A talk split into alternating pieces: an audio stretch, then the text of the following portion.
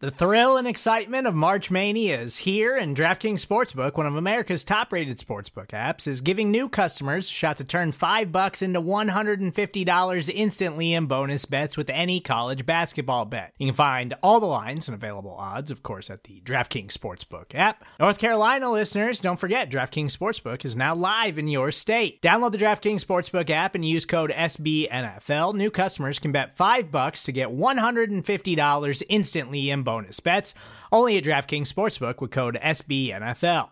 The crown is yours. Gambling problem? Call 1 800 Gambler or in West Virginia, visit www.1800Gambler.net. In New York, call 8778 HOPE NY or text HOPE NY. In Connecticut, help is available for problem gambling. Call 888 789 7777 or visit ccpg.org.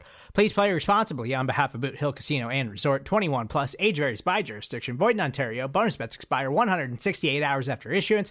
See DKNG.com slash B ball for eligibility, deposit restrictions, terms, and responsible gaming resources.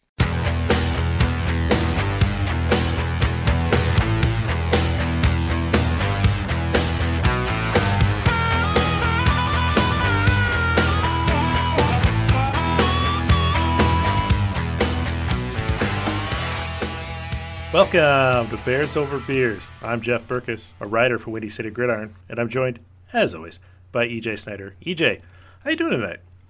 I'm good. I'm. We are post Christmas holiday here, uh, a little bit before New Year's, and we have almost a whole new Bears mini season to look at, which is not necessarily a place I think most of us expected to be after a long losing streak, but uh, it's fun.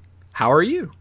Doing all right. You know, I was going to say that the playoffs continue this week, but there is a way for the Bears to get into the playoffs by losing anyway. It, it all comes down to the Rams Cardinals game. If the Cardinals lose, the Bears own a tiebreaker over them.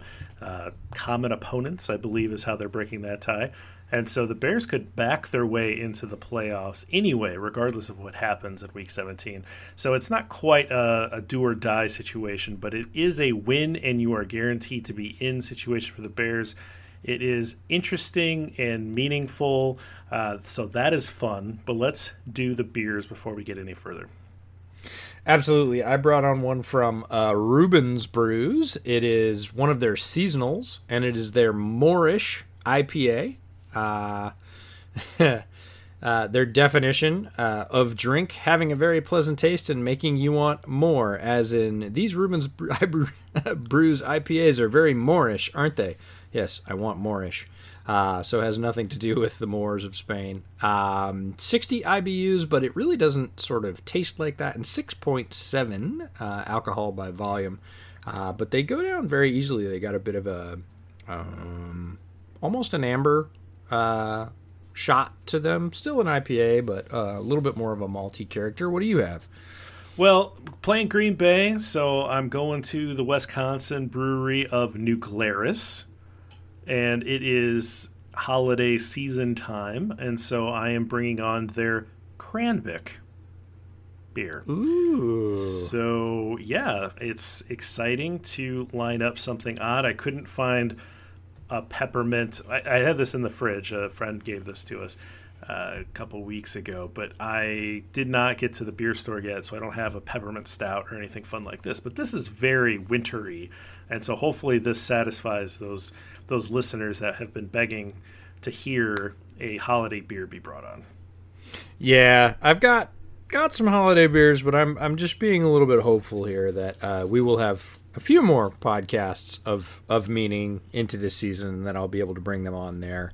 Uh, but yeah, no shortage of great holiday and Christmas beers out right now. Um, if you like the dark stouts, uh, the old Yuletide, um, you know, deep beers where you drink one of them or two of them and you're quite full. There is a lot on the palate right now, so hopefully you're enjoying those on your shelves if you're a beer lover. But um, yeah, let's talk about uh, let's talk about the happy thing first, uh, whooping the snot out of the Jags, and then we'll move on. Yeah, I will say uh, New Glarus might be the only thing that I like out of Wisconsin.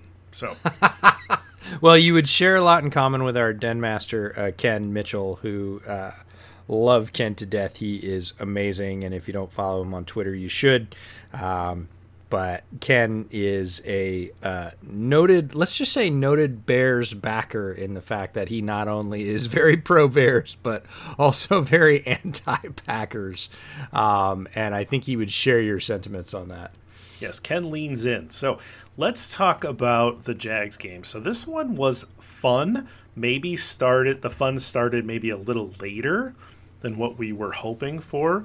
Uh, the final score was 41 to 17. The Jags are a team that we talked about last week. They're not really at all interested in winning a lot of games this year. That's at least how they were built coming into this year. But the Jags did something kind of fun in this game in that they secured the number one overall pick and the right to pick Trevor Lawrence, assuming he comes out. So the Jags fans are very happy in this world. This one started a little slow for the Bears. It was a 10 10 tie Going into half, Cairo Santos broke that tie right as time expired in the first half. So the Bears did take a lead into the half. They came out and well, those third quarter Bears, you know, it's just their hot quarter. Okay, yeah, hasn't been until this week, but they scored three touchdowns in the third quarter, and then added a fourth touchdown early in the fourth quarter. So the the route was on when they came out of the tunnel for the second half. So that's pretty cool. The stats in this one I think are interesting and worth noting. Trubisky had a nice line 24 of 35 for 265, two touchdowns, and a, and a pretty bad interception. But again, overall, pretty good stat line. Uh, Montgomery, 23 carries for 95 yards and a touchdown. He goes over a thousand yards on the season. He's actually only one of five running backs in the league right now with over a thousand yards rushing, which is kind of crazy, but just shows you how much of a passing league this is. Uh, the the rushing title really isn't up for grabs. Derrick Henry looks like he's got that one uh, sewn up uh, for a second straight year. Dalvin Cook is right behind him uh, in second place, but really only five backs over a thousand yards. But your Chicago Bears have one of them in David Montgomery. Artavis Pierce, Oregon State Beaver, he got two carries, looked good. looked like he was shot out of a cannon. He got 26 yards on those two carries. One of them ended in the end zone. And then our guy, Allen Robinson, a hefty 10 catches for 103 yards on 13 targets. That put him at the 100 reception mark, which is only the fourth Bear in history to do that. Brandon Marshall did it twice. Marty Booker did it once, and then Matt Forte did it with that 102 catch season where he briefly held most catches in a season by a running back. That was uh, broken by Christian McCaffrey last year or the year before. I think it was last year. And so only the fourth bear to do it, only the fifth time overall in franchise history. He needs just three catches to move ahead of Forte, and he'll have the second most receptions in a single season in Chicago Bears franchise history. He, I don't believe, has much of a chance of catching Brandon Marshall's uh, team record, which is 118. If he got 19 catches in this game, I feel like that would be some sort of record. I have no idea. What's, it'd be it'd be darn close to a record if it's not. Yeah. Yeah, absolutely. It reminds me of uh, Terrell Owens going off against the Bears a million years ago. It seems like uh, getting a great many catches.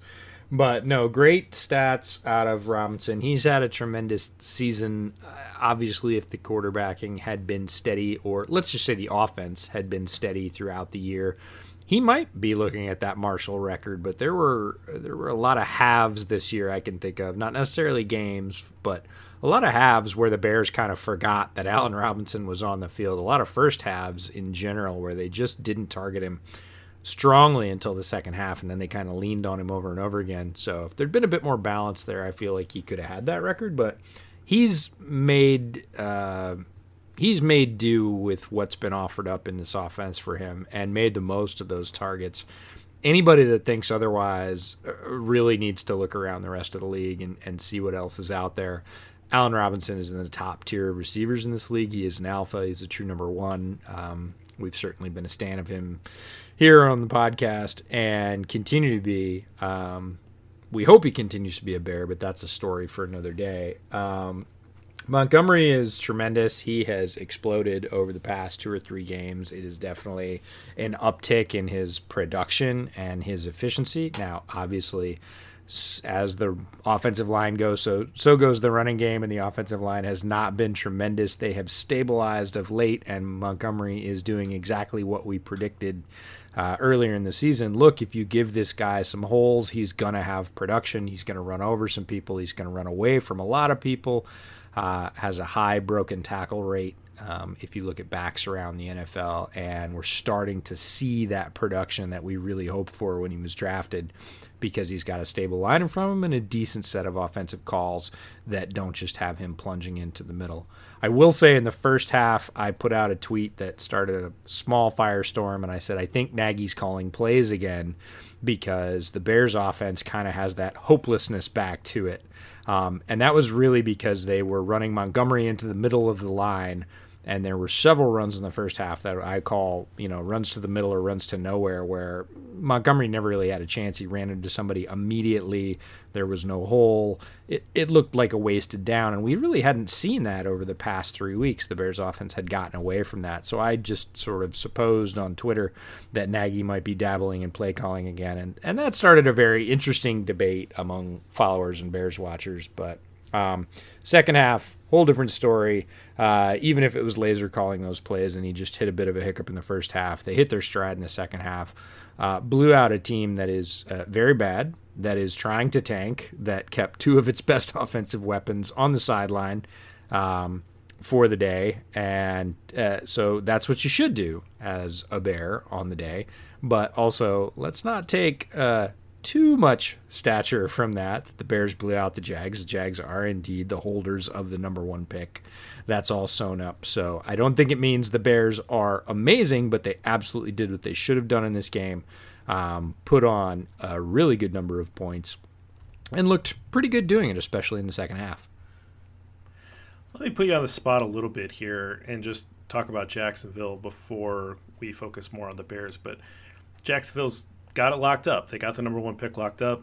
Trevor Lawrence is one of those guys that everybody talks about being the best prospect at quarterback that they've seen probably since Andrew Luck.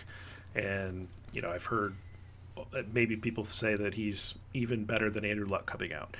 Uh, obviously, you'll make your opinion as you see more football, but what do you think of his chances of taking a short drive south from uh, Clemson down to Jacksonville and hitting the ground running in that Jaguars offense?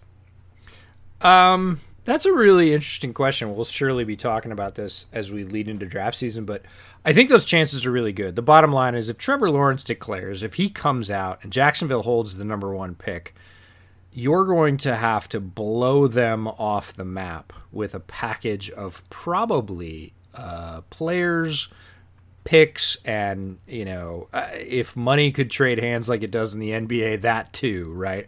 You're going to have to give a king's ransom for them to move off of Trevor Lawrence because they have nobody in the pipeline at quarterback right now that is in any way substantive. I like Gardner Minshew as a gamer. I think he's a decent mid-tier quarterback. I think he would be a tremendous backup who can win you some games but he is not the guy you want to march out there against top tier talent and expect your team to win. Now, they need a couple of other pieces, but they have a lot of exciting pieces on offense. They have a really decent wide receiver corps. James Robinson has obviously been a revelation at running back. Their offensive line needs help, but is not helpless as it stands. So they need some reinforcements there, but they can get those if you're Jacksonville, uh, we're going to have to assume that they clean out the coaching staff. They've already cleaned out the GM. They're interviewing for that position right now. Jacksonville has to be the sort of most desirable place to be uh, as a GM in the NFL right now because you've got the number one overall pick. You've got a team that doesn't suck talent wise. It certainly needs help, but you've got guys on both sides of the ball. It's not helpless. You're not rebuilding from a completely razed foundation, uh, and you've got cap space. You you have everything you would want to build as a GM. They're right at that spot where if you get the quarterback and start assembling talent around them, they could be up and running at a very high level within a couple of years. They could, you know, this next season, maybe, but the season after, absolutely. And that's an envious spot to be. There are a lot of GM openings right now that don't have that amount of flexibility either in the draft or the salary cap, and Jacksonville has both. I'm hopeful for them. I think that they're kind of an interesting franchise. They have been down in the dumps for a long time. They had that surge basically bought through free agency and then they crashed and burned and then you had a lot of guys wanting to leave and so i'm kind of curious if he can turn it around I, I, where is he from originally do you know that off the top of your head i know clemson is really pretty close to jacksonville uh, oh trevor lawrence yeah lawrence i think he was a california kid uh, oh, okay. i could All be right. wrong about that but uh, i believe he was a, a california high schooler um, uh, highly recruited obviously the, the I believe the top recruit in the entire country, uh, if you believe in the star system or the ranking system, highly sought after. Had offers from you know every pedigree school you can think of. Um, ended up choosing Clemson and uh, was a phenom. He's one of those guys that was a phenom in high school, uh, was a phenom as a recruit, and has continued that level of success. There's a lot of those guys that. Um, for whatever reason don't sort of deliver on that promise in college and that's not the end of their career but it's the end of that sort of bright shining star at the top level and Trevor Lawrence is one of those guys that was at the top in the high school rankings at the top in the recruiting rankings uh, at the top you know as soon as he got to a major school and has continued to stay there and is now really the apple of everybody's eye in the NFL draft um, there are not that many of those guys, and that's where you start getting comparisons to guys like uh, Andrew Luck. And uh, Lawrence is a really interesting guy. He, he's not Andrew Luck, but he is a guy that could absolutely take a franchise like Jacksonville that has some pieces and make them look a lot better. Think Justin Herbert um, in terms of like the LA Chargers receiving corps, right? Have Keenan Allen, who is tremendous. Have Mike Williams, who's a good deep ball threat. And then they've got a lot of guys you probably haven't heard of before this year. And Justin Herbert goes in there and sets the rookie TD record, just absolutely tearing the ball down the field. Lawrence is a guy like that. You're going to hear a lot more out of guys in the sort of second and third tier of the Jacksonville receiving corps if Trevor Lawrence ends up slinging the rock for them. So I looked it up. Lawrence was born in Knoxville, Tennessee, and he went to high school in Georgia. Oh, and my so bad. He's and so then he goes to Clemson. So I this is a guy that regionally, I mean, obviously nationally, he's going to be a big deal wherever he goes, but he's already got a, probably a huge following regionally, and then he gets to stay in that region. I I don't know. I just think that's pretty cool and that's exciting for him. I know it's not bear stuff, and and, and a good thing is we only have to see him every, once every four years. because if he turns out to be as good as everybody thinks he is, we don't want to be facing this guy more than that once every four years. So uh, good, good that he's in the AFC. All things go according to what everybody thinks they will. He'll probably be taken by Jacksonville. So that's fun stuff. You're going to be talking about that stuff a ton in the offseason, but let's focus back on the Bears. So 41 points. They score 30 or more. The Bears score 30 or more points for the four straight game. First time that's happened since 1965, which was rookie year for Gale Sayers. I assume that probably had a little something to do with that. Maybe. so that's a long time ago. I mean, I it's uh, well before my time on this planet, uh, 1965. And so anytime you do something that hasn't been done in my lifetime and your lifetime. Uh, that's interesting. Uh, and so, uh, what the heck is going on? What is actually working for this offense right now? The answer is almost everything. It's it's a near perfect storm in terms of many of the things we talked about, but uh, that doesn't. That's not the notable fact that we talked about them. These are things that if you observe the offense not functioning early on in the year, uh, got called out as uh, detriments or things that were killing drives, killing plays, uh, causing a lack of offensive efficiency, and that was all over the place. It was not just the offensive line. It certainly started there. Uh, we've talked at length about Rashaad Coward and the fact that he was single handedly killing a lot of plays, both run and pass. Um, but uh, you talk about quarterback execution, you talk about play call within situation, which is a coaching thing in terms of the offensive play caller being able to string together plays that are likely to work. We heard several sources say, "Look, they're calling a lot of plays that are dead in the water. They don't they don't work at the play call. Forget once we get to try and executing them." So it was a stack of things. It was all things. And this is the way teams are. And this is why football is the ultimate team sport is it is having to have all things work together well to get that excellent result. You've got to have good personnel. You've got to have them aligned in the right place. You've got to have the right calls at the right time. And then when it comes down to it and the whistle blows, you've got to have good execution from those athletes who are on the field. And they do have to do it together. You know, running back misses a blitz protection, quarterback gets killed. Doesn't matter how good your pass route was. So, all of those things were going wrong in the early season. And as a result, they they had no identity. We talked about this. They couldn't run the ball effectively when they needed to. They couldn't, you know, create separation in the passing game generally or hit those receivers when they did. It was always something falling short. Uh, many of those changes have occurred. They went to Nick Foles. They ended up going back to Mitchell Trubisky. Obviously, Coward gets blown out of the lineup. They settle on an offensive line that seems to be, well, it doesn't seem to be, is flat out working much better than the line was earlier in the year. And that's the basis of everything. It gives the quarterback time, gives the running back holes. All of those things come from that cohesiveness, especially in the center of the offensive line. Getting Mustipher to center, Bars at guard, Whitehair at the other guard seems to be the stabilization element that the Bears have needed over the last month to really start to be able to execute. Bill Lazor's play calling has been um, more varied and more timely. I'll say he's hit more of the right notes at the right time to allow the Bears to shine with the talent they have on the field because the Bears are not a talentless team. They have talent in the receiver corps. David Montgomery, obviously very talented. It's just they weren't being able to showcase that as a team. And uh, Cole Kmet, right? Who's that link sort of between running back and wide receiver? That's tight end as a position. He needs to block for the running plays. He needs to go out in the pass pattern and catch and run with a little bit of authority. He showed more of both of those things. And that sort of tied the bow on top and let the let the Bears be the Bears that we've seen over the last month. And the schedule's been very favorable. they have yeah, played they have played four teams that are among the bottom 10 in, you know, defensive DVOA in a row.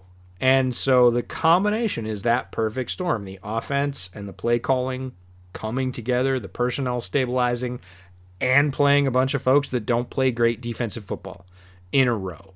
Now, that's about to change.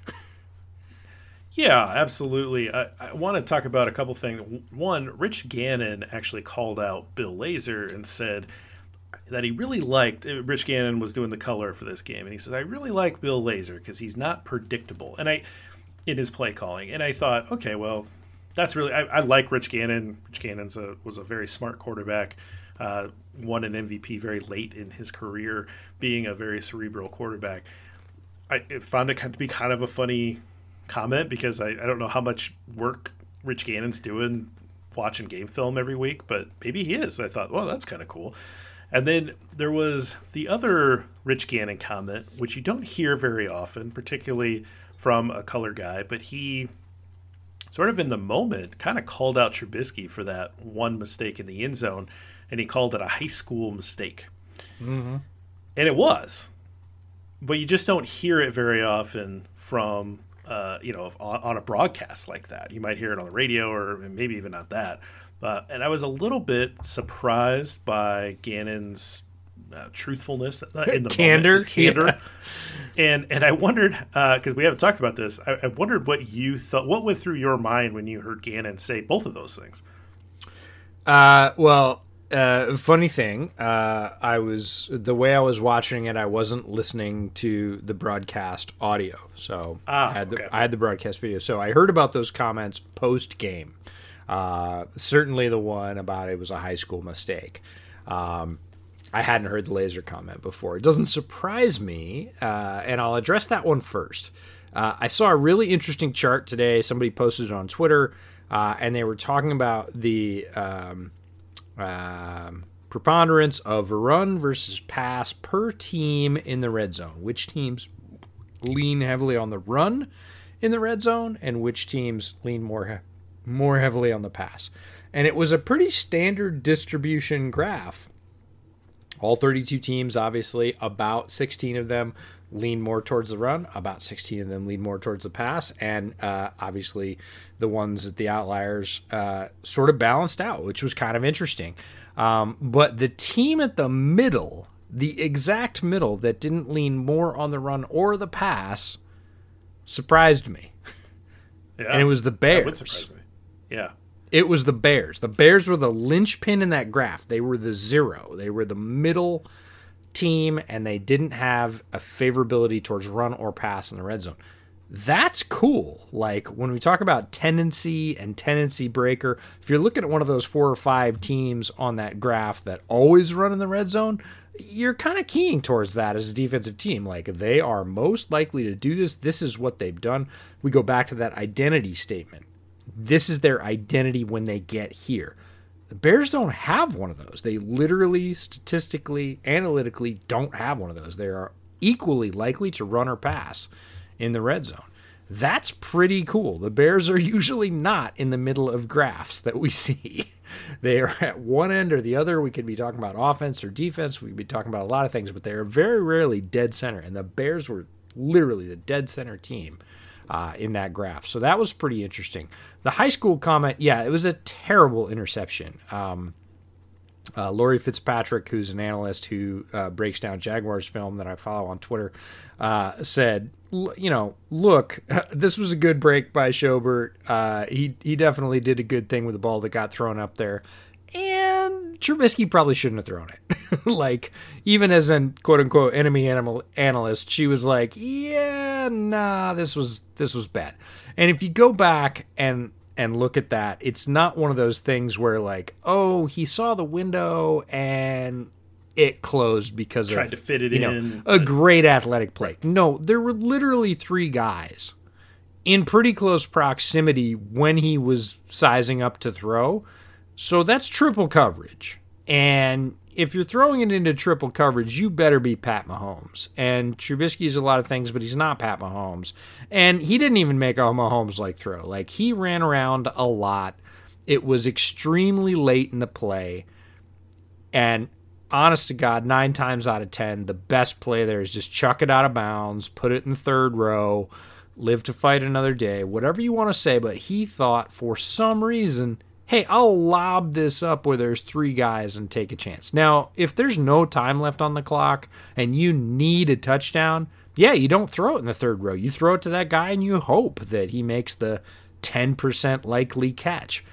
This was not that situation, and you need to understand situational football and say, look, I've been running around for almost five seconds now. I went almost all the way left. I rotated back. Now I'm almost all the way right.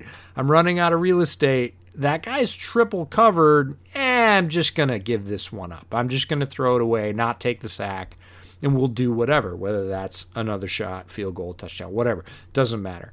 But it was a terrible throw, and he got what he deserved. He threw it into triple coverage, and Joe Schobert picked him off. Yeah, and the context of that is that I, I, believe they were in the red zone. If they weren't in the red zone, they were darn close to it. It's a tie football game, still in the first half, and it was first and 10.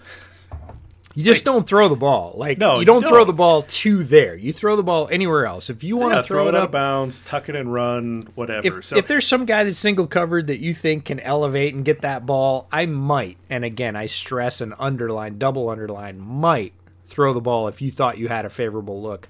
But that guy in the corner with three people floating close to him that late in the play, terrible decision. No, nothing about it was good. And so I, I, think when we're talking about what's working, there are things that aren't working. Obviously, you, you know that you're going to have moments like that with Trubisky, and that is what it is. He, he's not the only quarterback in the league that makes mistakes. Uh, some of them you were like, "What? How, how did you possibly get there?" But that is what it is. He played within himself for the most part. But there's going to be a ceiling on this offense that is just what it is. And when you play a better defense or when you're playing from behind and you have to be more predictable and you're giving the defense an opportunity to tee off, that's when you start to get into more predictable situations and more predictable outcomes really. And so that's that's what we're talking about with playing four defenses that by all the advanced metrics and all the simple metrics, they're not very good defenses. That's important context to understand. And now you're going into Green Bay, who they're not a killer defense by any stretch of the imagination, but they're not bad. They're they're an average defense, and they're buoyed by the fact that they've got a great offense on the other side. So I think that it'll be an interesting wake up call for this football team to go into to, well, they're going into Chicago, but to go into this game against Green Bay and see what they can do against a team that has real title aspirations. So I think a lot of things are working. I think there's a lot of good things. I still think we haven't seen deep ball accuracy, for instance. Uh, but overall, the offense, I mean, geez, you really can't complain about taking care of business and scoring 30 or more points in four straight games. But there is a potential wake up call coming. Yeah, absolutely. There's a couple of things you mentioned there that are worth mentioning. Um, even against these bottom feeding defenses, the last four that the Bears have played, Trubisky's metrics have been largely similar uh, to what they were earlier in his career, especially considering deep ball metrics. He's down in the 30s in terms of his ranking in the NFL in these last four games with deep ball accuracy and efficiency against bottom feeding defenses. And now we're going to see a defense with Jaire Alexander and Darnell Savage who are not very average against the pass. Those two guys are above average against the pass. And so I don't see that deep ball efficiency or accuracy sort of increasing against uh, a bettered opponent who is motivated. So you're right. We're going to see sort of brass tacks because it's fun to beat up on the bottom feeders, and you absolutely should do it. And no discredit to the Bears for racking up points when they could and coming away with victories. Those, uh, as we've often said on this podcast, are W's. Nobody's going to go back and say, "Well, they weren't very good, so it's only half a W." Right? It's it's a full win in the books, and it always will be. We're going to see a very different animal uh, this weekend as the Bears go in against the Packers with some real talent on the defensive side of the ball. Again, as an overall defense, you're right. They're not world beaters, um, but they're not the last four in terms of what the Bears have faced. It is a step up in competition. Uh, this team definitely has title aspirations, and rightfully so. They're backed by a tremendous offense. We haven't yet talked about the Bears' defense slipping up a little bit, but we'll do that uh, a little bit when we get into the Packers preview.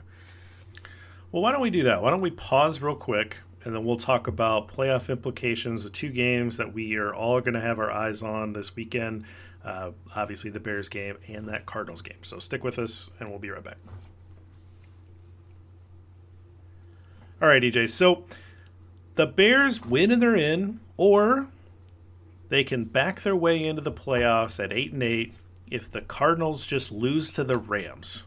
So, which one do you want to start with?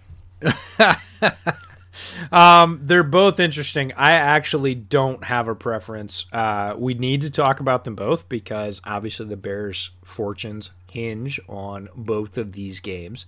Um, but I don't know if you've got a preference. I'm happy to follow your lead on this one. All right. So here's the thing. I'm not very hopeful about either one. and so why don't we start with the Cardinals and the Rams? So, why I'm not particularly hopeful about this Cardinals Rams game is that the Cardinals absolutely have to win to get in. Obviously, they're they're competing against the Bears. Now, there is a scenario where the Rams could lose, and if the Bears win, the Rams are actually out of the playoffs.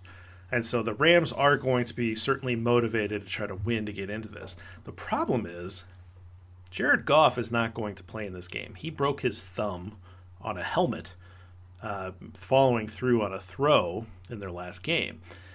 So Jared Goff is not going to be playing quarterback. I believe they're going to be missing Cooper Kupp as well. And so they're down a lot of skill players. And Cam Akers, I believe, is also out. And so you've got a lot of offensive firepower on the Rams is not going to be they're not going to be available. You're going to be in a backup quarterback situation. On the other side, the Cardinals coming off a pretty surprising loss. I my mom called me out for talking bad about CJ Beathard. I didn't think I was talking bad about CJ Beathard, but don't say anything negative about Hawkeyes. Oh man, uh, that is the Iowa bias coming through. That's tremendous. All I said was he is the third string quarterback, but I got I got an earful. So uh, mea culpa to CJ Beathard. He proved me wrong.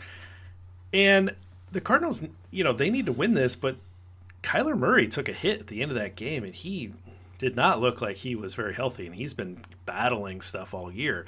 And so you wonder about Kyler Murray's health as well. But if Kyler Murray is healthy enough to play in this game, you have to believe that the Cardinals are going to be somewhat favored to be able to pull that one out.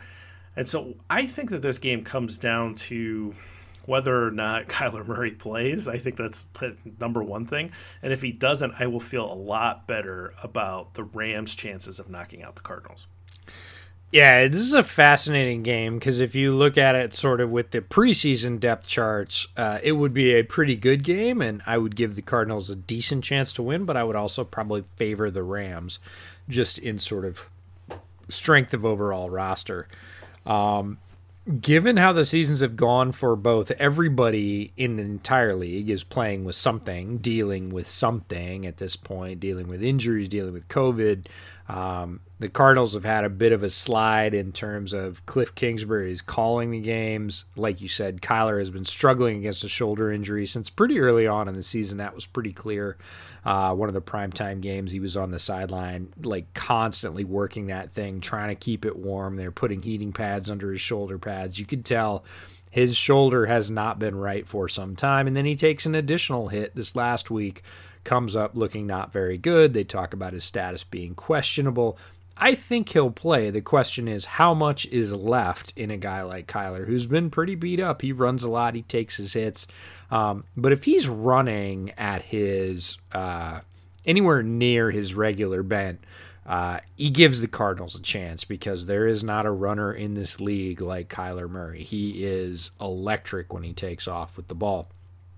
But if he's playing at, say, 60% and just gutting it out and isn't very mobile, that tips the favor pretty much towards the Rams. Now, the Rams have their very own issues. Jared Goff, thumb, messed it up, broke it, and probably tore something as well. Uh, had surgery to fix it, but he's definitely not going to be throwing the ball on Sunday. That leaves the Rams with John Wolford from Wake Forest uh, via the Arizona Hotshots in the AAF, where he performed very, very well, and a lot of people are quite. Um, encouraged about his chances with a lot of targets, but then you talk about the targets. Maybe no Cooper Kupp. Uh, not only is Cam Akers dealing with a high ankle sprain, but Darrell Henderson went on IR as well. So you're down to Malcolm Brown, who's again a very good running back, but not a lot of backup behind him. The receiving corps is depleted. You're on your backup quarterback. It's just not the same Rams team that McVay has at his disposal. No, there are plenty of weapons there. Tyler Higbee had a big game earlier in the year, had three touchdowns. Like McVay can create offensive production. So it's kind of a fascinating push. And we were talking about this before we started the podcast that I bet the odds makers just hate this game with a white hot passion because there is it's very difficult to determine a sort of solid standing going into it and saying, oh, we're definitely leaning X team's way so many variables uh, that are new for both teams that you haven't seen before coming together in the same place at the same time and they both have things on the line. Like you said if the rams lose they could possibly lose their way out of the playoffs. Um, if the cardinals lose look the bears are going to the playoffs. So there's motivation there's a ton of storylines and both teams are they've been through the wars, man. They're both beat up, so it'll be really interesting to see who rises with what's left on the field come Sunday. Yeah, as we sit here on Tuesday night, I believe that if I had to make a pick, I would say that the Cardinals are probably going to prevail just because Kyler Murray being the difference. But if, like you say, he's gutting it out, that's actually not that good of uh, a quarterback option. To be to be quite fair, I've watched them play a number of games, and when he's hurt, he's he's just not particularly effective. And you almost wonder if you just go with the backup because you might get a predictable level of, of output if, if Murray really is hurting and you don't necessarily want to put him in further danger. So I, I don't know. Like I, I think the Rams defense is probably the best unit in this game. And so part of me wants to just say the Rams can probably take care of business, but they're definitely hurting on the other side. So it could be a very fascinating game. I guess right now I'm just thinking, you know, 55 60% that the that the Cardinals win this one. I I might lean the other way because again, that Rams defense we didn't talk about that. We talked about both offenses. The Cardinals defense is okay, uh, but they're also facing a bunch of injury issues, and they're a couple of their leading sack threats. Uh, they just put Dennis Gardeck on IR, um, so their ability to pressure Wolford is going to be reduced. And look, you've still got Aaron Donald, uh, Leonard Floyd and a host of other guys on that Rams defensive line, if they if they get to Kyler once or twice early and really hit him, Kyler's not a big guy, and Aaron Donald's extremely powerful. He will get to the quarterback at least once in this game.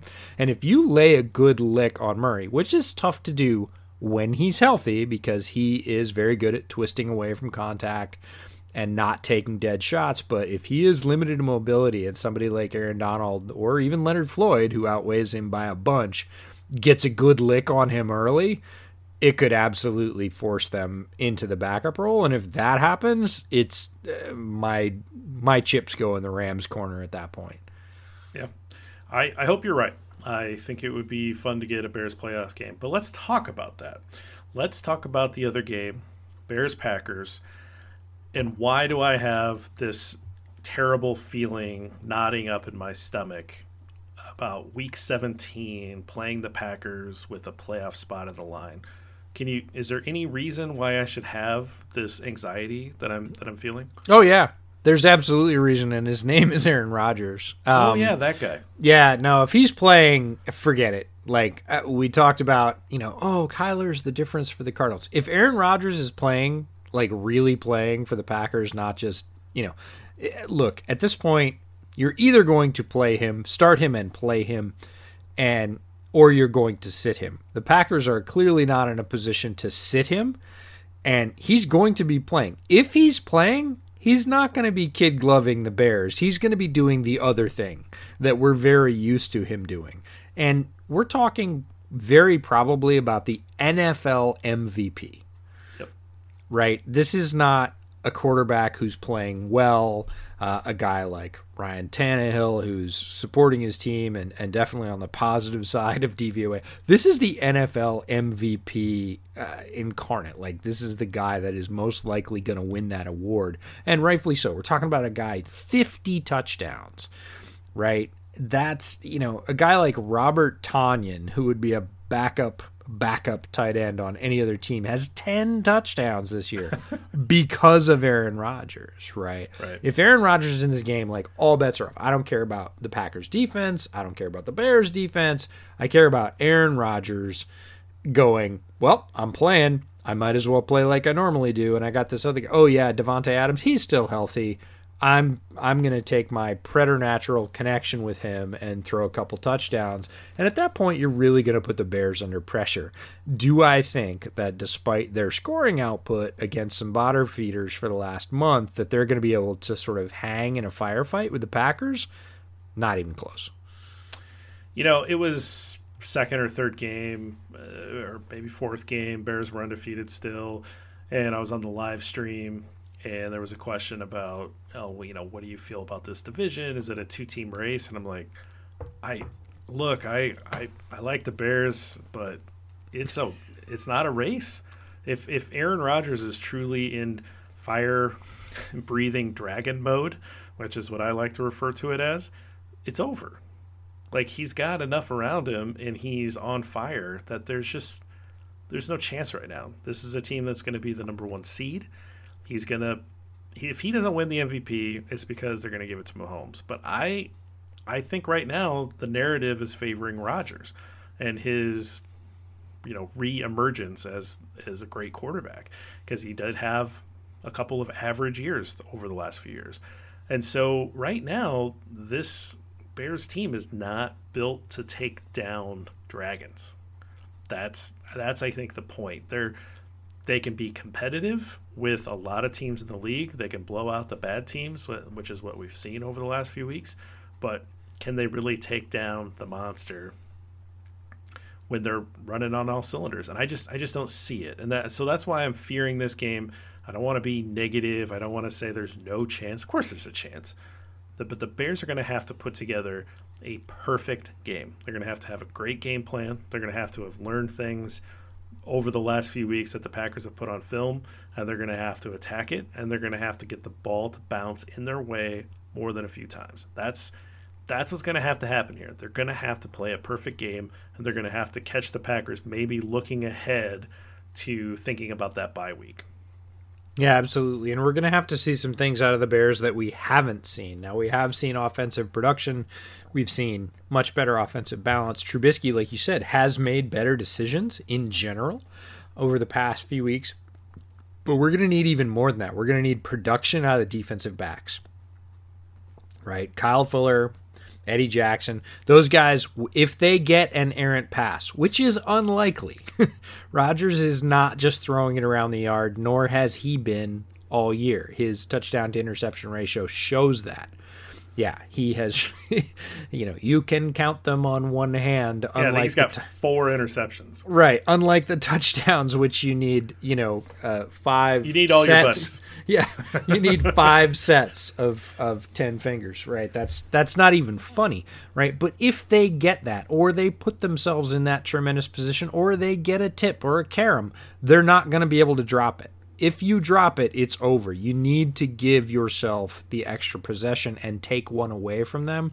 You need something great to happen on special teams. I think about the fortuitous Walter Payton game with the Bryan Robinson block or the field goal. You need something like that. You need a, a you know a great Cordarrelle Patterson return. Uh, you just need some crazy breaks to happen for you to be able, like you said, to slay the dragon. Um, they're going to have to play very, very well. It would be great if they were to be able to get out to a lead. That doesn't in any way guarantee them anything, but that would be the best case scenario for them starting off.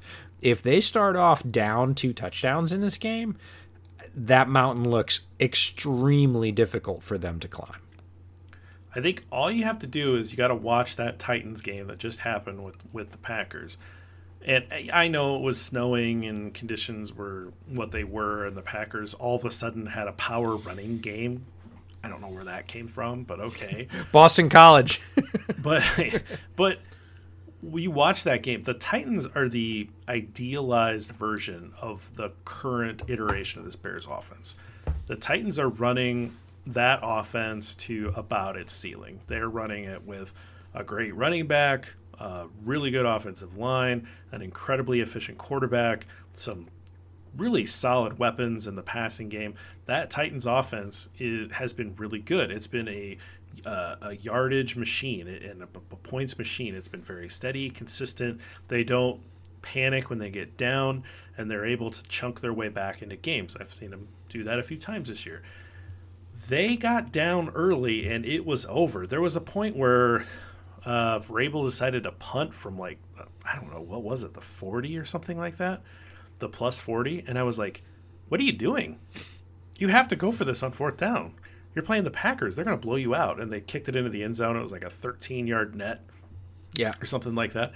And it's like that's that's what we're talking about. Like, the, no, it, you can't you can't punt on fourth down if you're near midfield. Like, you have to be aggressive. You can't uh, you know, you can't kick settle for field goals. You're going to have to score touchdowns. Like this is one of those games where no joke, you're going to have to play pretty near perfect football. And when you when you have that kind of pressure, it, it, you know it's one of those things, right? Pressure makes diamonds, or it you know crumbles buildings, right? So it, it's just one of those things. Like I'm I'm very worried because I feel like I've seen this movie before and I don't really want to pay money for a ticket to the movie that I've already seen. But I'm really curious from a football perspective, how is this new look hot Bears team going to look against real legitimate competition? Yeah, and this comes down to something that a lot of Bears fans said in the offseason, and I think Bears fans say every year, and rightfully so. They said, We want to see our football team play a meaningful game in January. And this isn't what they meant, but I don't really care. This is very meaningful football. This is win and you're in football in January. Your team, despite a pretty solid losing streak in the middle of a very weird year, is playing a very meaningful football game in the last week of the season against your rival in the division for all your own marbles. For, again, we've said it over and over again a chip and a chair. You win this, you get a chip and a chair. Right? And again, you're a hot team. You're peaking at the right time. Wouldn't it be fun to have the Bears in the playoffs and see how far they could roll? Do I think they're going to knock off the Dragons? Do I think they're going to tip over the Juggernauts? Are they going to beat the Chiefs? Are they going to, you know, wipe out the Packers? Not likely. But wouldn't it be fun to see a hot team rolling into the playoffs? And that's all the Bears have wanted. So you might not have wanted this, Bears fans, right? You might bemoan the fact that this is against the threshing machine that is personified right now in Aaron Rodgers, but you are getting meaningful football in January. This the last game of the year actually means something. Your football team did a good thing here just enjoy that part of it. Now, do I think they're going to win? No, but football is played for a reason, right? We can line this up on paper and say, you know, JB, it doesn't look very good, right? Their chances of victory here are small, but any number of things can happen. And I am no way wishing an injury on Aaron Rodgers or anything else. But if he goes out and gets rolled up on the second play of the game, oh, things change, right? You're again, you've got a hot team. It's early on. You're not down two touchdowns. Same thing. If you you know you end up taking the re- opening kickoff and returning it for a touchdown, that would be pretty fun. So enjoy this game, Bears fans. This is what you wished for, and you got it. All right.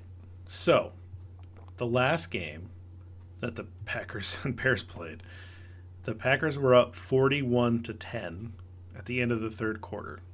Bears scored a couple touchdowns late, but this caused chairman of the board, George McCaskey, to call the guys to the carpet and say, You embarrassed us, fix it.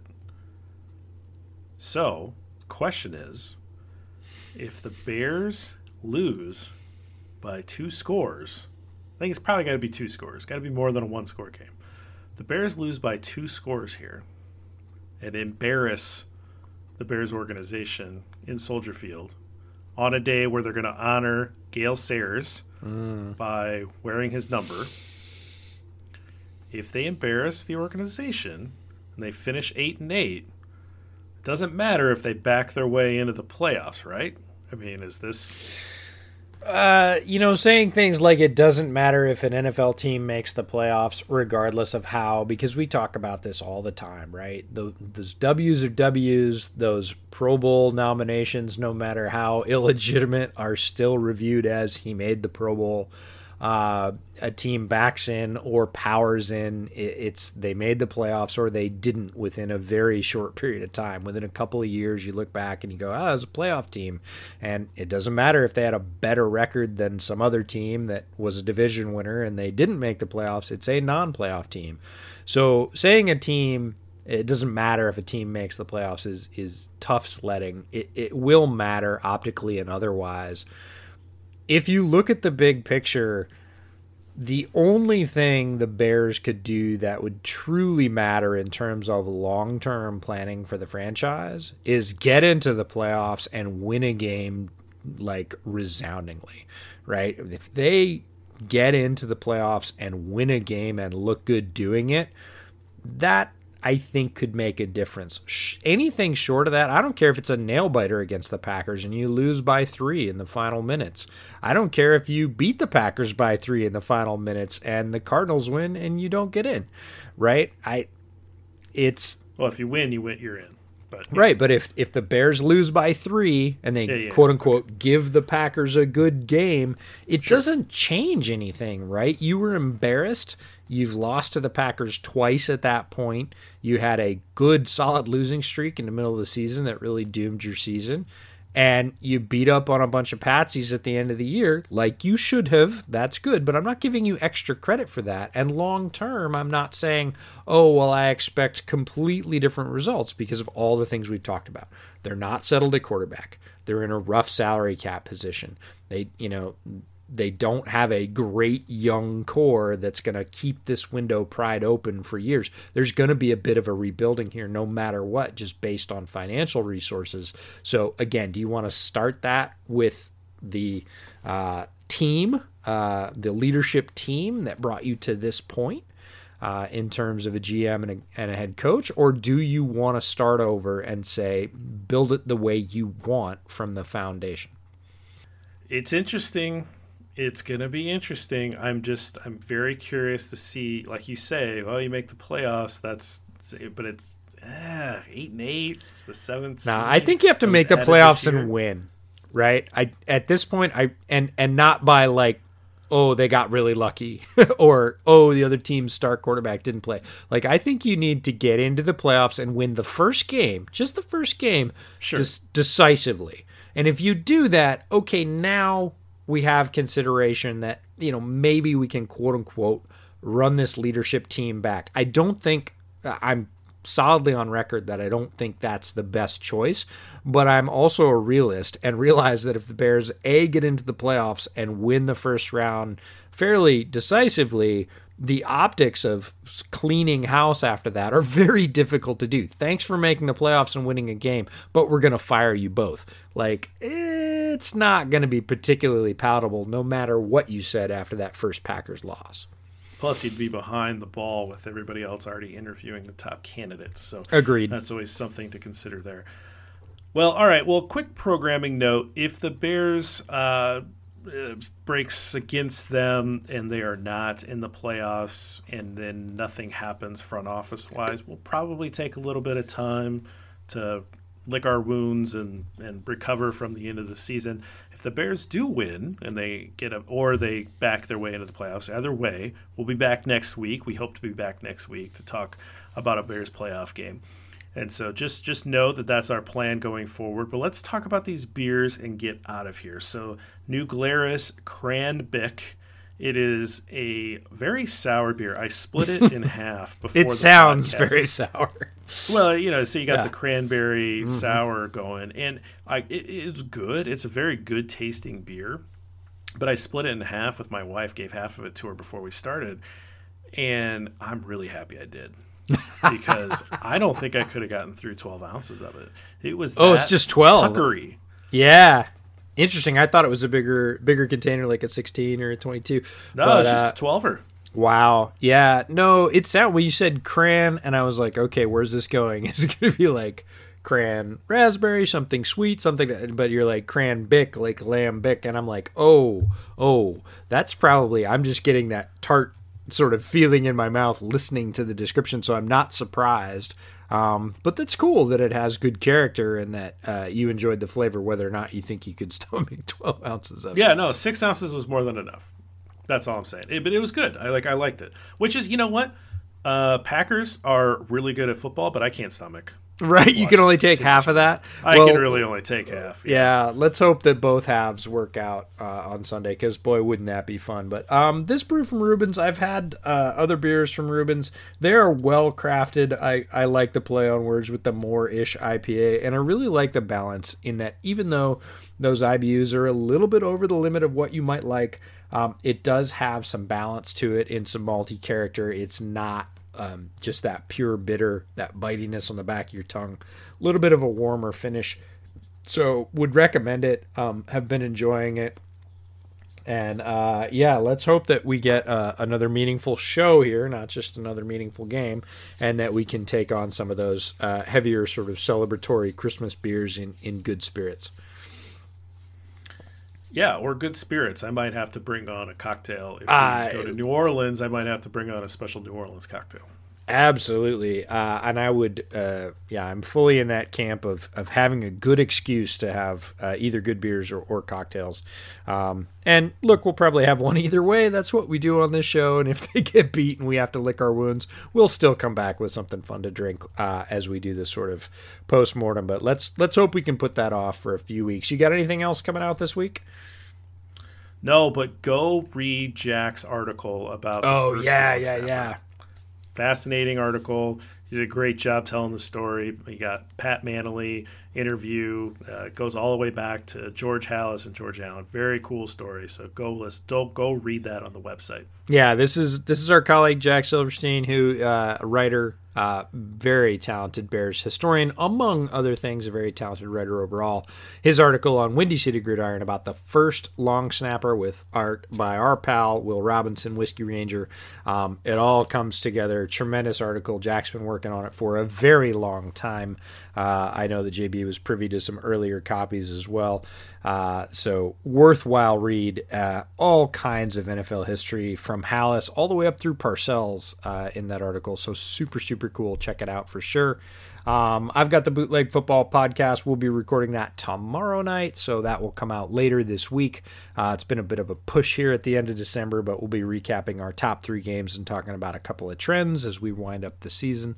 Other than that, it is business as usual, but Bears fans, enjoy it. You've got a meaningful game in January uh, against the bitter rival, whether or not you think that's a balanced thing doesn't really matter at this point. Bears win, they're in, they control their own destiny. Can't ask for more in January. So get yourself your favorite beverage, line up for Sunday, and bear down.